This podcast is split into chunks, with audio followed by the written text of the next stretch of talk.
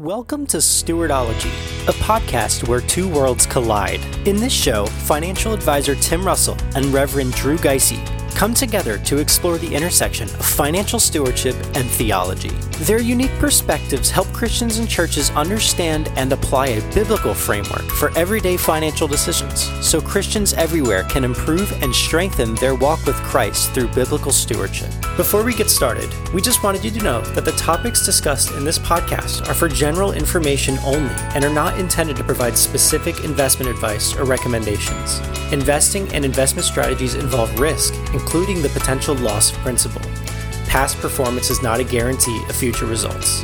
Securities and advisory services are offered through Geneos Wealth Management, member FINRA and SIPC. Without further ado, here are your hosts, Tim Russell and Drew Gysi. I'm Tim Russell, And I'm Pastor Drew Gysi. and we welcome you to episode 89 of The Stewardology Podcast. Well, Tim, we're going to start off with a little bit of a sacrificial giving story that ties in with our episode on sacrificial giving. So let me have a little story time with Drew here. An eight year old boy had a younger sister who was dying of leukemia, and he was told that without a blood transfusion, she would die. His parents explained to him that his blood was probably compatible with hers, and if so, he could be the blood donor. They asked him if he would if he would consider testing his blood and he said sure. So they did and it was a good match. Then they asked if he would give his sister a pint of blood that it would be her only chance of living. And he said that he would have to think about it overnight. The next day he went to his parents and said that he was willing to donate the blood. So they took him to the hospital where he was put on a gurney beside his 6-year-old sister. Both of them were hooked up into IVs, and a nurse withdrew a pint of blood from the boy, which was then put into the girl's IV. The boy lay on his gurney in silence while the blood dripped into his sister, until the doctor came over to see how he was doing. Then the boy opened his eyes and asked, How soon till I start to die? Wow. That's sacrifice. Believing that he would die, yet willing to give of his own blood for his sister, for someone else. That is an extreme form of sacrificial giving. But we're not going to go down that path of blood transfusion trail of sacrifice today, but we're going to talk about it in a monetary and an asset sense today. So, Tim, let's start off. Let's look at this with a good definition of sacrificial giving. And I had a real struggle with putting this together. And I actually took and kind of morphed what I saw with a few of them together and kind of put my own definition together. So let me just jump in with that. And that is sacrificial giving is giving beyond our means for the love of another and unto the Lord. I think those three pieces are important. It's beyond our means, loving for someone else, and it's to the Lord. And this is a biblical definition of it. Um, it's not a worldly definition. So I, I wanted to kind of bring that here. So, Tim, what are your thoughts on that? What do you mean by beyond your means? Because I, that is a phrase, and we're going to talk about the, the verse from which that that phrase comes from a little later in our passage here, uh, a little a little later in our discussion. But what do you mean by giving beyond your means? That is a really good question, Tim. This is how I would define it. You operate within a budget. You have your budget. You're operating within that framework. And you sense or realize that there is a need that's there. And let's say your offerings, we talk about give, save, spend, offerings, then luxury. Let's say that there's a missionary that comes by and there's a great need, and you've already used your offerings money you had maybe 25 bucks set aside that month. You've already given that away and you are compelled. And now you're going to say you know what? I don't know how i'm going to pull this off but i'm putting $100 in the plate. I'm going 100 above, $100 above and beyond. Now that breaks my budget that messes with my numbers. That goes above my my means because I operate on a zero base here. All my dollars are giving a name, so now I need to go in, redistribute, recheck, rechange things, and that's going to cause me to now sacrifice something else in order for me to make that gift, that love for another unto the Lord happen. Thoughts about that, Tim? My definition of sacrificial giving would be giving out of your essential budget to a specific cause or ministry opportunity. So I, I don't know that it's fundamentally different than your definition. Okay. Um, but from a from a budgetary perspective, from a financial advisory perspective, and we'll get to this a little later, the phrase giving beyond your means makes me very, very uncomfortable. I wish our audience could see your face right now when you said that. Because because I I have seen so many circumstances where where giving beyond their means means that they're going to give on debt. Uh, and, and, they're going to finance their their charitable giving desires yeah. and they'll pay for it over the next 50 years in small sequential payments yeah installment that, payments that's that's and, foolish and that is is unbiblical unwise and not sacrificial giving at all because you're not sacrificing anything today you're simply sacrificing your future. Well said. And i i don't think that we do that to the glory of god. Tim i think we're fundamentally in the same camp. However the phrase giving beyond your means is a biblical phrase. And it's a phrase that harkens back to what the uh, Gentile church was doing in their poverty. They were giving more than they could afford to give, they gave beyond their means. That means that they didn't only sacrifice some of the luxuries, they sacrificed some of the things that they considered essential to to their their daily living. They were willing to go without food on their table for a day or a meal or something like that in order to to give. It actually cost them not just the nice to haves, but the need to haves yeah. for life. And also not only the cost, but it created something unique. Listen to this Acts 20, verse 35. It says, Remembering the words of the Lord Jesus himself, it is more blessed to give than re- to receive. So, sacrificial giving, when kingdom oriented, when it's about the word and the, and the Lord himself, it leads to that abundant joy, though there is a deficit because you're giving out of what you have to the hurt or pain in one way, shape, or form, it's going to be all right and it's going to bring great joy because what we see here is more blessed to give than to receive. I think we need to make sure that that's packaged in here uh, along with this sacrificial giving. And it does mess with your mind, that word sacrificial giving. One of the things that you have to keep in mind is sacrificial giving is fundamentally different than ordinary giving. Absolutely. Sacrificial giving is not ordinary and typical.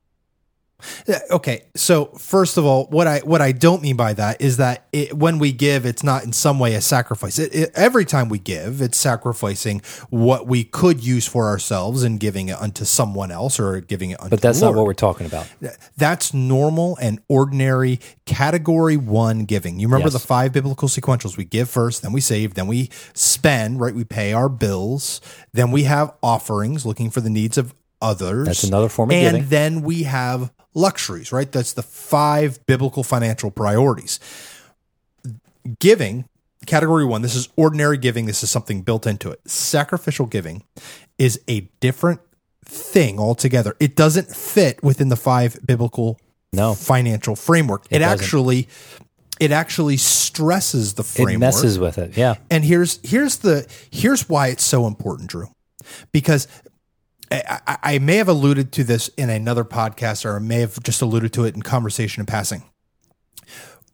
We, as as thought leaders, we as podcast hosts and and teaching biblical stewardship, we can do it in such a way as to make um, biblical stewardship its own little mini god.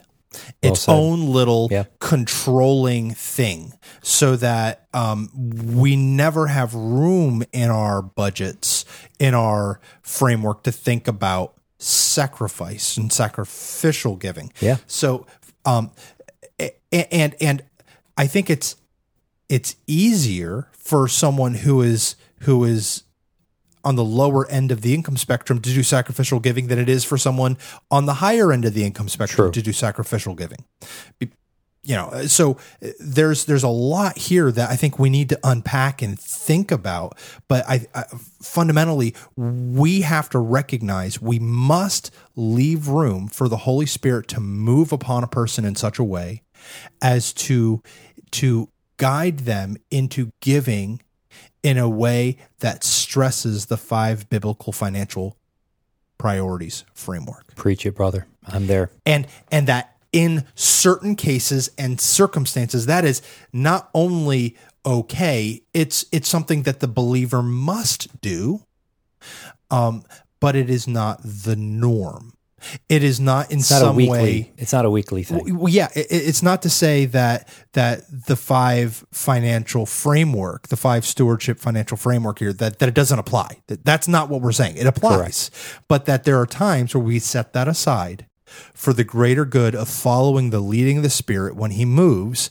to give out of your category three or giving out of your savings instead of putting money aside for retirement saving. I'm sacrificing that to give to this ministry. I'm sacrificing all of my four and all of my five, and I'm sacrificing some of my three in order to give to this cause, this purpose. Tim, we're on the That's same sac- page. that's sacrificial. I'm- so it's I'm not there. necessarily giving money that you don't have, and that's where your definition uses the phrase "giving beyond your means." My fear is that means I'm giving money that I don't have. yeah. I, that's not, I believe, what Paul is getting at. Yeah. What what we're talking about is giving money that you really should be putting somewhere else You redirect it. because of a special moving of the Holy Spirit upon you for a special act of generosity. Love that. Well said. Well said. Well, let's take a look at a couple verses. First one is 2 Corinthians 8, 1 through 3.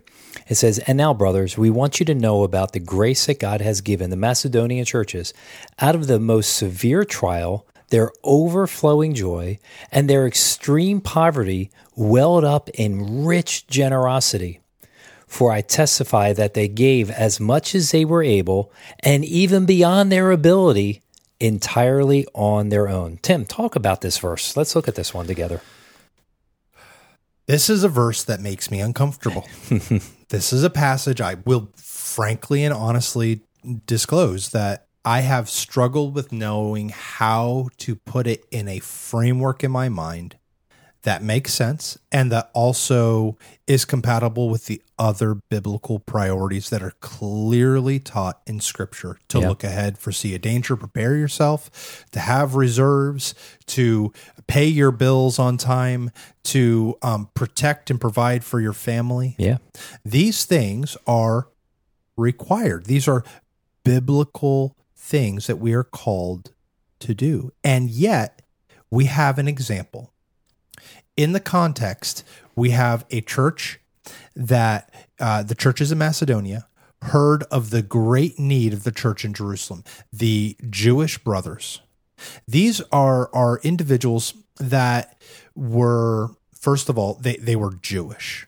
So there's a a, a racial component here. Uh, the Jewish individuals there were certainly some among them who were trying to enforce circumcision on the Gentiles and wanted the Gentile Christians to behave in a Jewish way so that the that if you were really going to be a Christian you needed to be Jewish so you needed to be circumcised and you needed to obey the customs and laws of Moses in order to make it all work uh, now the, the church in Jerusalem had addressed that and they had made it free and open for the church in in in Macedonia for the Gentile church to truly and freely be in Christ without necessarily conforming to all these external Right. laws.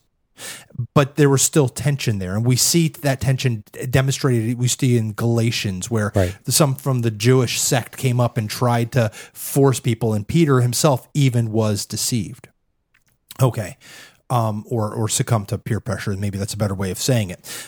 So, so there was still all of this tension, but you see that this church, on the one hand, that was so poor and didn't have any of the resources, saw the famine in Jerusalem, the persecution in Jerusalem, and love welled up in their heart. And the Holy Spirit moved upon them in such a way as to raise whatever meager funds that they could to help alleviate the suffering in Jerusalem.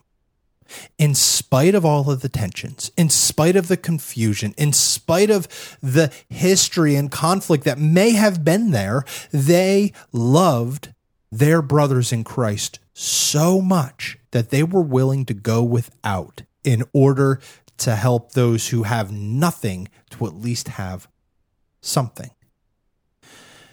That is such a remarkable example of the grace of God making the body of Christ come around a weaker part to love, to strengthen, and to demonstrate Christ like love.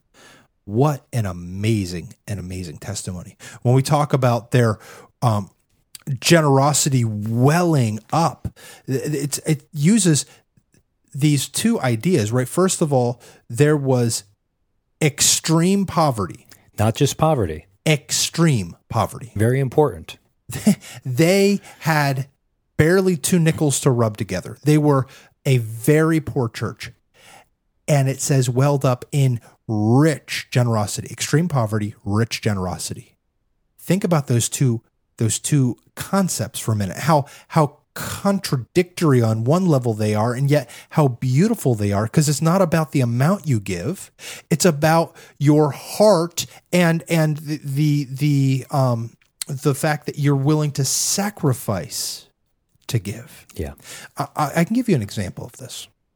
When my boys were in Cub Scouts long, long ago, we we lived in a in a town that had a fair amount of poverty in it, and we lived in the borough, and a lot of guys um, came came from the suburban areas, and we every Thanksgiving went around and we collected canned good items for the poor, and we would go to these houses, and some of them I was like, I don't, I don't think we should go to this house. These people look so poor. I mean, the roof looks like it's about to fall down. If you push on the house too hard, it might fall over. You know, do we really want to come here? And you know, my boy's like, yeah, let's go, let's go. So we walk up to this house, we knock on the door, and and this woman comes to the door and say, "Hey, we're the Cub Scouts. We're here to collect canned goods to give to to the poor." And this woman's eyes lit up. She goes, "Hold on!" And she goes running back into her kitchen and brings out bags, bags Wow. of food, like canned good items that she had that she probably desperately needed because she knows what it's like to be hungry Hmm. and and she knows what it's like to have someone help in the time of need. So her poverty welled up in extreme generosity, rich generosity towards others. And you know what's interesting? When we went and sh- and weighed all of the things and showed what what we got from our poor part of town and what the other guys got from the rich part of town, it was amazing the guys from the suburban areas, the more well to do, was like pulling teeth to give people to donate canned goods oh, because they were so separated from the feeling of hunger mm-hmm. and from poverty and the effects of it that their heart was not moved towards the individual who had the need. Whereas for us, everywhere we went, people were like, let me empty my cupboards. Yeah. It blew me away. It blew me away. Tim, that story, I think, parallels quite well what we read here in 2 Corinthians 8 1 through 3.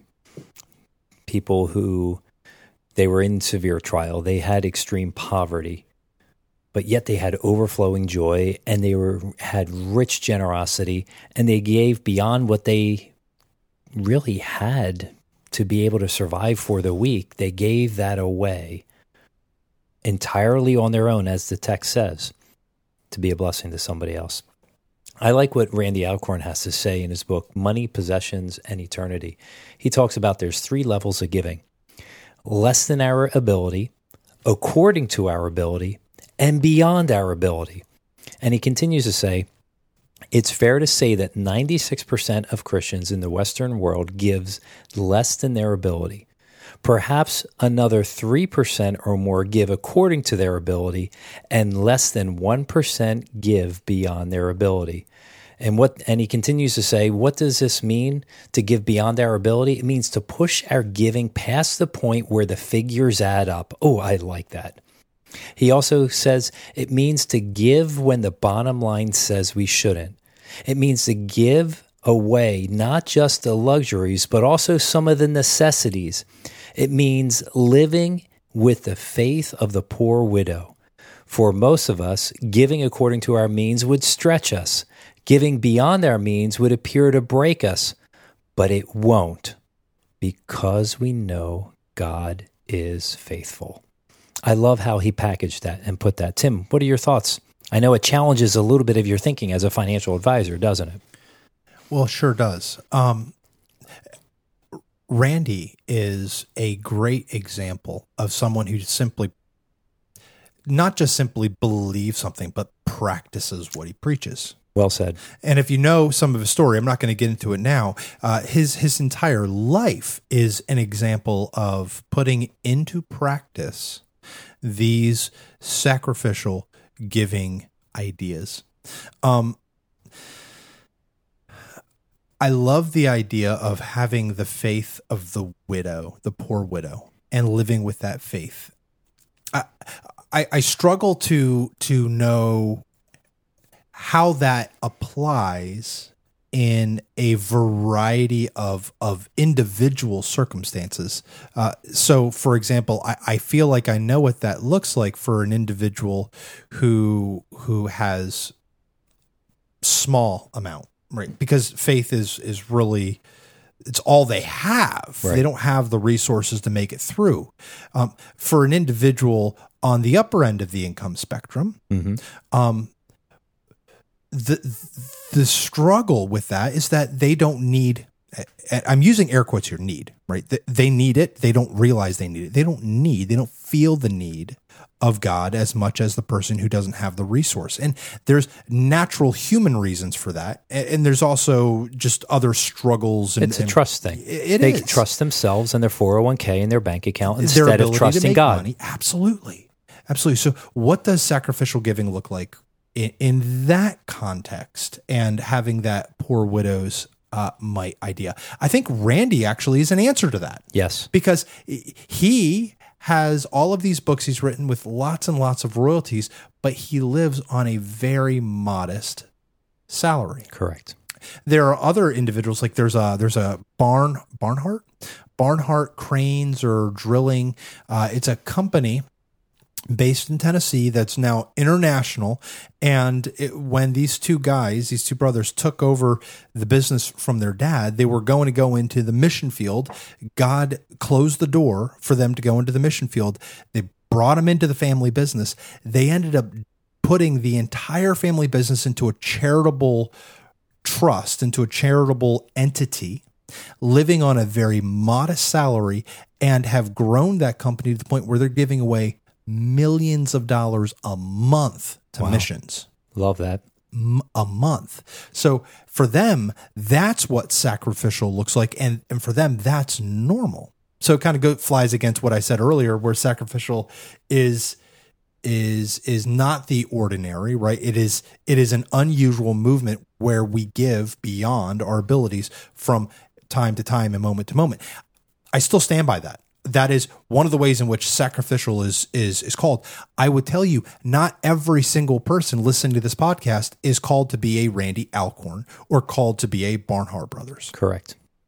So it it refer it requires some discernment for you and for me to evaluate what God is calling us to do and what sacrificial looks like for the average Christian.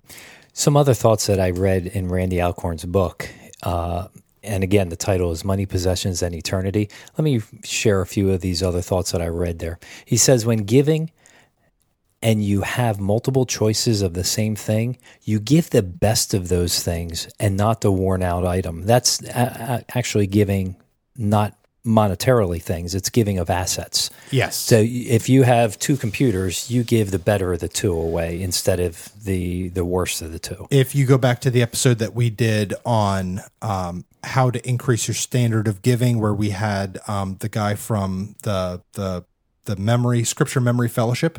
Yes, Dakota Lynch. Yeah, Dakota Lynch. When I he was in there, and love Dakota. Tyler shared the story about someone giving to the church a whole bunch of tires. Like, Yes. that's just kind of a random gift. Like, why would you do that? Yeah. Yeah, so that's that. He also continues to say it's not giving of items that we no longer use or want. That's just slimming down.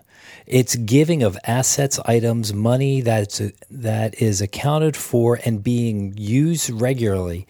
These are items that we really want or need to hold on to. Yes. But in this sacrificial situation, the need is greater elsewhere than your own possessions, your Yes. own bank account, where things are at. when I was in middle school, middle school, maybe uh, upper elementary, they were telling us missionary stories. And this one missionary said, you know, we go to churches and, and they open up and they give us certain things like this is a missionary closet you get to go to and take whatever you might need. Yep, familiar with and, them. and they would get these care package maybe sent to them overseas. And sometimes these care packages would have things like used tea bags, Say what? used tea bags. You're kidding me. be, because it's better than nothing that they have. So I'll give them the used tea bags. That's That is not sacrificial. That's insulting. That's insulting. That's not sacrificial giving. We don't give garbage. You, you know, there's the saying, don't look a gift horse in the mouth, right? The, the idea is there, if someone gives you a horse, you don't look in that mouth and look at the teeth and see how, how healthy or unhealthy they are. Uh, Look at a certain point, you know, you don't want to give someone garbage. Not at all. Not at all. You know, and that ties in with this next passage of scripture. 2 Samuel 24, verse 24. And David says, I will not sacrifice to the Lord my God burnt offerings that cost me nothing. I love this passage. I'm It's so a- glad you brought this one. It's a great passage. David makes it clear in this passage that sacrifice costs something.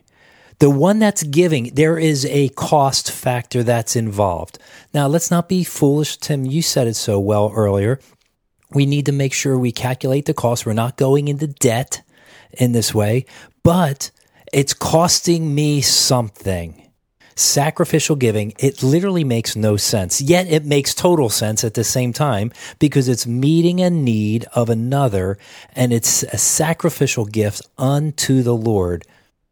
It makes no sense from a human perspective. I have a finite limit number of dollars. I need to use them for my purposes. Right. And and I'm taking those dollars and I'm giving them to someone else. I'm giving them to an individual, to a ministry, giving it unto the Lord. And yet, from an eternal perspective, it makes all the sense in the world because remember, don't store up for yourselves treasures on earth where moth and dust corrupt and where thieves break in and steal, but lay up for yourselves treasures in heaven. How do you do that? Through giving, through generosity, through sacrificial giving. It- it is the most it it is the most intelligent thing to do.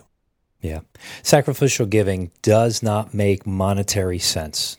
One gives to a deficit or pain point, and that does not make numerical sense to hurt yourself in this way, but yet it does make monetary sense because we read in Malachi 3 God promises to provide in our generosity. He encourages us to test Him in our giving unto the Lord, that He will not open, if He will not open the windows of heaven and pour out such a blessing that we cannot contain it. So sacrificial giving is really risky at times. It reduces greatly or eliminates your resources, your protection, your backup plan, your safety net. And that's why it messes with your mind, Tim. I'm sure it does. That safety net kind of gets pulled out. And this is where faith comes into play. When was the last time that you said, Give us, Lord, this day our daily bread? And you really meant it. We don't. Because our storehouse are the cupboards, it's the refrigerator, it's the freezer, it's the extra refrigerator, the extra freezer we have in the basement or the garage.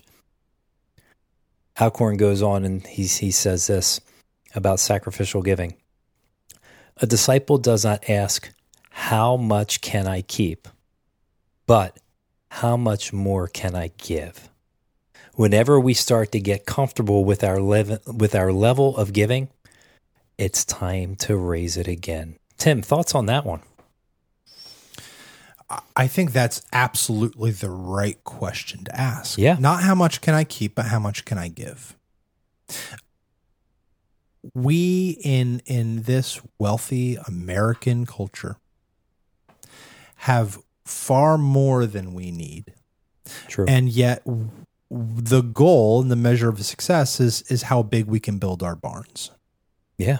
The the the biblical steward, the wise steward, cares about saving and putting money aside for the future, but they need to be thinking about how much they should be giving, how much they should be sacrificing of of of their future and their their wealth essentially to fund what God is giving. Has he increased your income so that you can have a better standard of living? That you can have a better standard of giving. That that's a question I think we all need to wrestle with. Yeah. And hear me when I say this. I am not telling you what to do. I'm not trying to be the conscience, to be the Holy Spirit speaking to you and saying, Thus saith the Lord, if you don't give 20% or 50% or whatever percent of your income, you are a bad Christian. The point is, the biblical steward wrestles with this concept and seeks to honor God with that decision. So there's this tension that happens between wise stewardship and sacrificial giving. And let's take a look at a couple verses here, at least this first one here, 2 Corinthians 8, 2 through 4. For in a severe test of affliction, their abundance of joy and their extreme poverty have overflowed in a wealth of generosity on their part, for they gave according to their means, as I can testify, and beyond their means, of their own accord, they gave out of their poverty even more than they could afford to give. So, when do we do this sacrificial giving? The answer is when God's directing you to do so. When you're meeting a kingdom need that's out there. And when do we not do sacrificial giving? When it's to show off to others. When it's so others can actually look and, or you can perceive that they are looking at you and say, Look what I've done. And also, you don't do it when it's done out of love for others. You do it out of love for God first and foremost. You do that, and that's really a good benchmark. You are loving others through as you're loving God. So you didn't read this verse, but the very next verse in that passage goes on, verse 5. It says, And this, not as we expected, but they gave themselves first to the Lord, Yeah. and then by the will of God to us. Yeah. So sacrificial giving is not just about the money. It is. Money is certainly part of it. It right? helps. That's specifically what's going on here. It's the collection um, in Macedonia and the collection in Corinth for the church in, uh, in in Jerusalem. But it's giving of themselves to the Lord. Why do they give sacrificially? Because they are not their own. They were bought with a price. Amen. They glorify God with their bodies. They glorify God with their money. They glorify God with everything they have because they are not their own. And because of that, when they give themselves to God, they also willingly, gladly, and freely give themselves to others, to individuals, to fellow brothers who are in need. Tim, let's shift. In the beginning, you talked about some uncomfortable verses. Let me read one and give us some of your comfort level here. Let me read from Luke 21, verses 1 through 4. As he looked up, Jesus saw the rich putting their gifts into the temple treasury. He also saw a poor widow put in two very small copper coins. I tell you the truth, he said. This poor widow has put in more than all the others. All these people gave their gifts out of their wealth, but she, out of her poverty, put in all she had to live on. Yeah, the, yeah. the perplexed, perplexed look is on your face again. I, I don't think it's necessarily as perplexing as the giving beyond their means passage in Second Corinthians 8. Uh, this one this one stresses me in a different way. It stresses me thinking, okay, I am in a counseling situation and I am meeting with this poor woman. And she looks at me and says, I don't have much left. Whatever I have, I want to give to the Lord. I've got these two copper coins. It's all I have left in this world. And I'm going to give it to God. Yeah. As a biblical steward, as a counselor and a Christian advisor sitting down with this woman, I can tell you my first reaction would not be to say, God bless you. What a great demonstration of faith. It, I would be telling her, hold on. We got to look at the future. We got to make sure we have some reserve. We have to plan and prepare. We've got to do this and do that. And yet I hear what Jesus says. Yeah. And Jesus says not what I would say. So so does that mean Jesus is out of line? No, it means I'm out of line. that's why I'm I'm perplexed. I, sure. I'm because I'm trying to I'm trying to wrestle in my heart and in my mind and in my soul how as a godly biblical financial advisor and counselor I can I can tell people to do what the Bible says and yet still have room to be with Jesus and say she gave more than everyone else. Yeah. Eh, so I guess a couple things. First of all, she wasn't applauding her her financial stewardship and wisdom. She was applauding her faith, her love for the Lord, her willingness to sacrifice. Um, Go go He's beyond also, that. Go into her heart. Yeah, absolutely. It's right to the heart. Tim. Absolutely. He he's not saying she's a great example of how Christians ought to handle their money. No. However, she is a great example of how Christians should approach faith in their giving.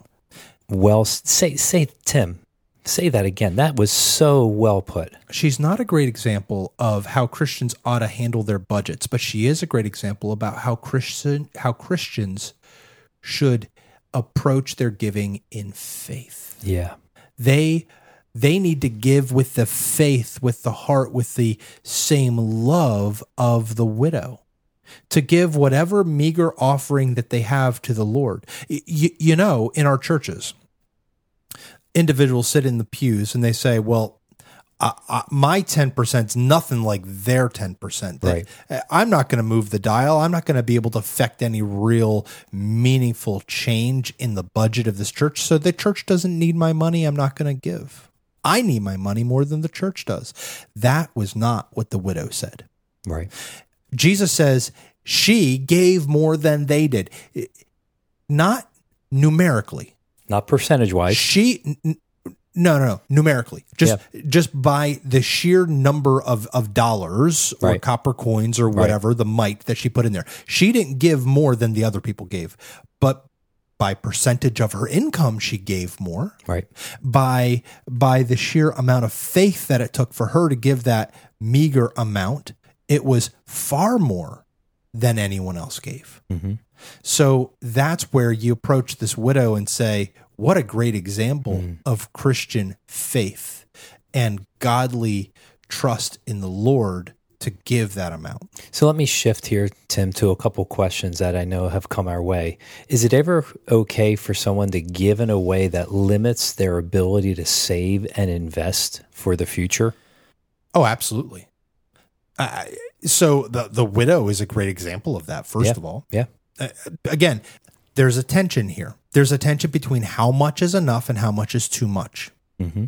How much is enough to save and invest? How much is enough to have for retirement savings, and how much is at some point too much that that it's going to cause you to have more faith in yourself versus faith in God to provide for your needs? That is an important question that we need to wrestle with. So we need wisdom we need to not make knee jerk reactions. We have to give our tell ourselves some time to pray through this question, well seek said. God's wisdom and advice. There are absolutely occasions and times and circumstances where um, something like the Ukraine crisis happens, mm-hmm. and you are moved out of compassion for the church in Ukraine uh, individuals in Ukraine and to alleviate their suffering, you're going to go a month or two without saving for retirement and sacrificing eating out and doing a number of other things sacrificially to give to that cause. Uh, however, I would argue it's probably not wise to end all saving in the future and and and all of that in order to uh, perpetually fund one thing or another. Now, there may be times and cases where that is what God's calling you to do, but that's not, I think, the general standard application that most people are going to be able to apply. It's not what God's calling most people to. I agree. So, another question that came our way was Does sacrificial giving always have a spiritual connection? So, and I, I want to just kind of just speak to it real quickly is what's the point of sacrificial giving if it's not for Christ and kingdom purposes? You know, yeah, it's good to give to the Red Cross. It's good to give to parachurch ministries. Um, it's good to be able to give to companies and places that are removing plastic from the oceans. But sacrificial giving, through my lenses, should be focused first and foremost on soul impact and the change that it can make in people's lives. Uh, sacrificial giving, according to the Bible, is really kingdom minded, not worldly minded. What are your thoughts on that, Tim? Yes and no. Yes and no. Um, there are there are absolutely times when giving to physical material needs is a godly thing to do. So explain that. So we as as people made in the image of God, we are image bearers. And when Adam fell in the garden, the curse of God came upon man and came upon all of creation. So what re- what was required at that point was hard work sweat and labor to yield any kind of fruit, to have any kind of positive impact in the world. Where, whereas before everything came easy, now everything was more difficult. Part of the part of the purpose that God has given us as human beings to do is to be a down payment on that ultimate curse reversal. We have given been given a mission to care, cultivate, and to take uh, take responsibility for the world that God has given us. We need to be good stewards of that world, and we need to um, looking to the future, seeing that Jesus Christ was was promised in Genesis chapter three. We have the proto evangelion, the first promise of the gospel. He uh, you shall bruise his heel, but he shall crush your crush your head. Right, the talking about the serpent. This is a promise of the Messiah. Then we see it fulfilled in the resurrection of Jesus Christ. So he has destroyed sin and death, and he has made a way for salvation. And God, through Jesus Christ, is reversing that curse. And yet, in the future, in the new heavens and the new earth, we will see that curse finally and completely broken. Can't okay. wait. Can't wait. It, it's a beautiful picture. Now, what are what is our job as Christians? Right now, we are to be like Christ, showing a down payment for the reversing of the curse that is yet to come. We can't fully and completely reverse it, but what is our job? But to address the effect of the fall in the world. What job doesn't impact the fall in some way or another? Whether you're a gardener, whether you're a trash collector, whether you're working in an auto mechanic shop or a teacher in the hospital or working in the hospital as a nurse, we all are in some way alleviating suffering, trying to bring about a greater good and a greater flourishing of mankind in the image of God within man. So, with that framework, I have zero problem with people giving to secular, I'm going to use the word with air quotes, secular causes that do good in a particular circumstance th- that you feel is, is is something that's important for this world and recognizing that God can use even that to bring about his good ends. But here's the problem. I don't want us to only do that. Thank you for saying that, Tim. Because at the end of the day, you use the term soul impact, S O U L. It's the mission of of Christians is not just to make it a better world, it's to make Christ look glorious. Yes. And we do that through caring for the world, through caring for people, and for sharing the gospel to them. So we should alleviate suffering. We should seek to alleviate poverty while sharing the good news of Jesus Christ, sharing forgiveness of sins through the death, burial, resurrection of Jesus Christ, and the hope that we have now through him to overcome sin and to live for him.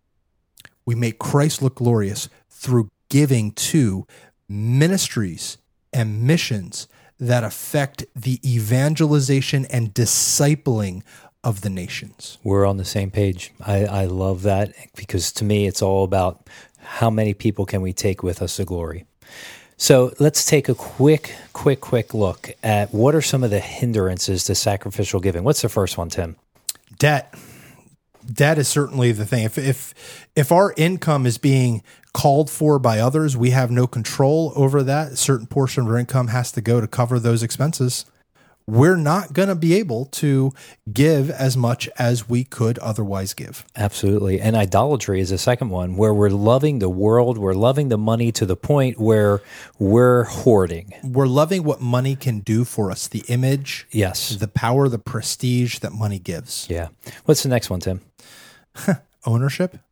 Do you believe that you own everything or that you are a steward of everything? Ooh, Who owns it? Love that.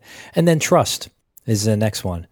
Do you trust God's providences or your own paycheck? Do you trust that God is going to be that great provider when you give sacrificially, saying, God, this is breaking my budget, but I'm trusting you that this is all going to work out? I'm going to use wisdom as I do it. Or are you more concerned about the bottom line? There's a trust factor that needs to be built in there. And, and Tim, that messes with not just the budget, but with the head and the heart and the mind all at the mm-hmm. same time mm-hmm. and the family. So, and I think the big question is, is who owns our hearts and where do our desires lie? Yeah. So what are, what are all believers to do when it comes to sacrificial giving? Tim, let's take a look at this real quick. So we're all, as a believer, called to tithe, right? Yeah. To give to the Lord. All believers are to give offerings to to support others who are less fortunate themselves, individuals and ministries. All believers are to consider and process sac- sacrificial giving. Uh, so, what does it mean to consider and to process sacrificial giving, Drew? What do you What do you think? Basically, you, I think you ought to have in your heart and mind at all times saying, God, where's the need and how can I be a blessing? So you're you're already processing this and have that consideration ready to go. And it's uh, basically allowing your heart and your mind to have that that uh, fertile soil for the Lord when He is calling to give. I remember a time uh, I was I was not even on staff at my first ministry, but I was attending there, and there was a missionary that was there, and I didn't have a lot of money back then. But the bottom line is, I was so moved. And that missionary is still a friend of mine. He's serving in Italy, and I think he listens to us periodically, Tim. I was so moved that I pulled out my only $20 bill out of my pocket and put it in in the plate to give to him and his ministry of reaching the Italians with the gospel. And yes, that's an important thing. It's it's saying that I am going to process this. I am going to uh, consider these things. So when the Lord reaches within the heart and mind, that you take action when that happens. That's what I'm kind of looking at. So, the bottom line, we believe that sacrificial giving is something that all believers from time to time will be called to do. Agreed. To make sacrifices for the kingdom. Not everyone is going to be called to live sacrificially. Well said. However, yep. our our bodies, our lives are to be a living sacrifice. Mm. Good. Right? Good. So we recognize that we all have to process and pray through what is God calling us to give. Uh, what are we stepping out in faith to do? Look this year at your giving, and and the application I would call you to is evaluate how much the Lord wants you to give mm. this year, and be ready, prepared, organize your budget in a way so that you can give, so that you can do it freely without going into debt. Yeah. So as I close out this this time here, I just want us to re- remember this. Even with sacrificial giving, you can never outgive God. He will see your generosity, and through the promises of His word, He will take good care of you. And we see that He will also meet our needs. Don't forget those very important pieces. And Allow the Spirit of God to work in your heart and mind so when the need arises and the Spirit makes it clear that the pocketbook opens up, the checkbook opens up, and you're able to meet that need for His glory. Tim, close us out. Well, I want to thank you today for taking some of your very valuable time in listening to this podcast. If you found it helpful, share with us uh, ideas or, or I- items that have impacted you and your life, go to stewardologypodcast.com forward slash ideas and give us ideas for future episodes as well. Uh, you can review this podcast in your favorite podcast catcher, podcast player, and that's always incredibly helpful. Again, you can leave your comments there, and uh, we'll be happy to to um, address any questions you may leave, in, even in the comments section. That's always a good way to do that as well. Thank you again for listening to us. Until next time, God bless, and don't forget, make your life a living sacrifice, holy and acceptable to God, which is your spiritual worship. Thank you for joining us on the Stewardology Podcast, where financial stewardship and theology meet. We'd like to help you take your next steps in biblical financial stewardship. First, subscribe in your podcast provider to get the newest episode delivered to you every week. Next, follow us on social media and visit our website at stewardologypodcast.com. There you can find our social media links and our entire episode archive. Remember, some trust in chariots and some trust in horses, but we trust in the name of the Lord our God. See you next week on the Stewardology Podcast.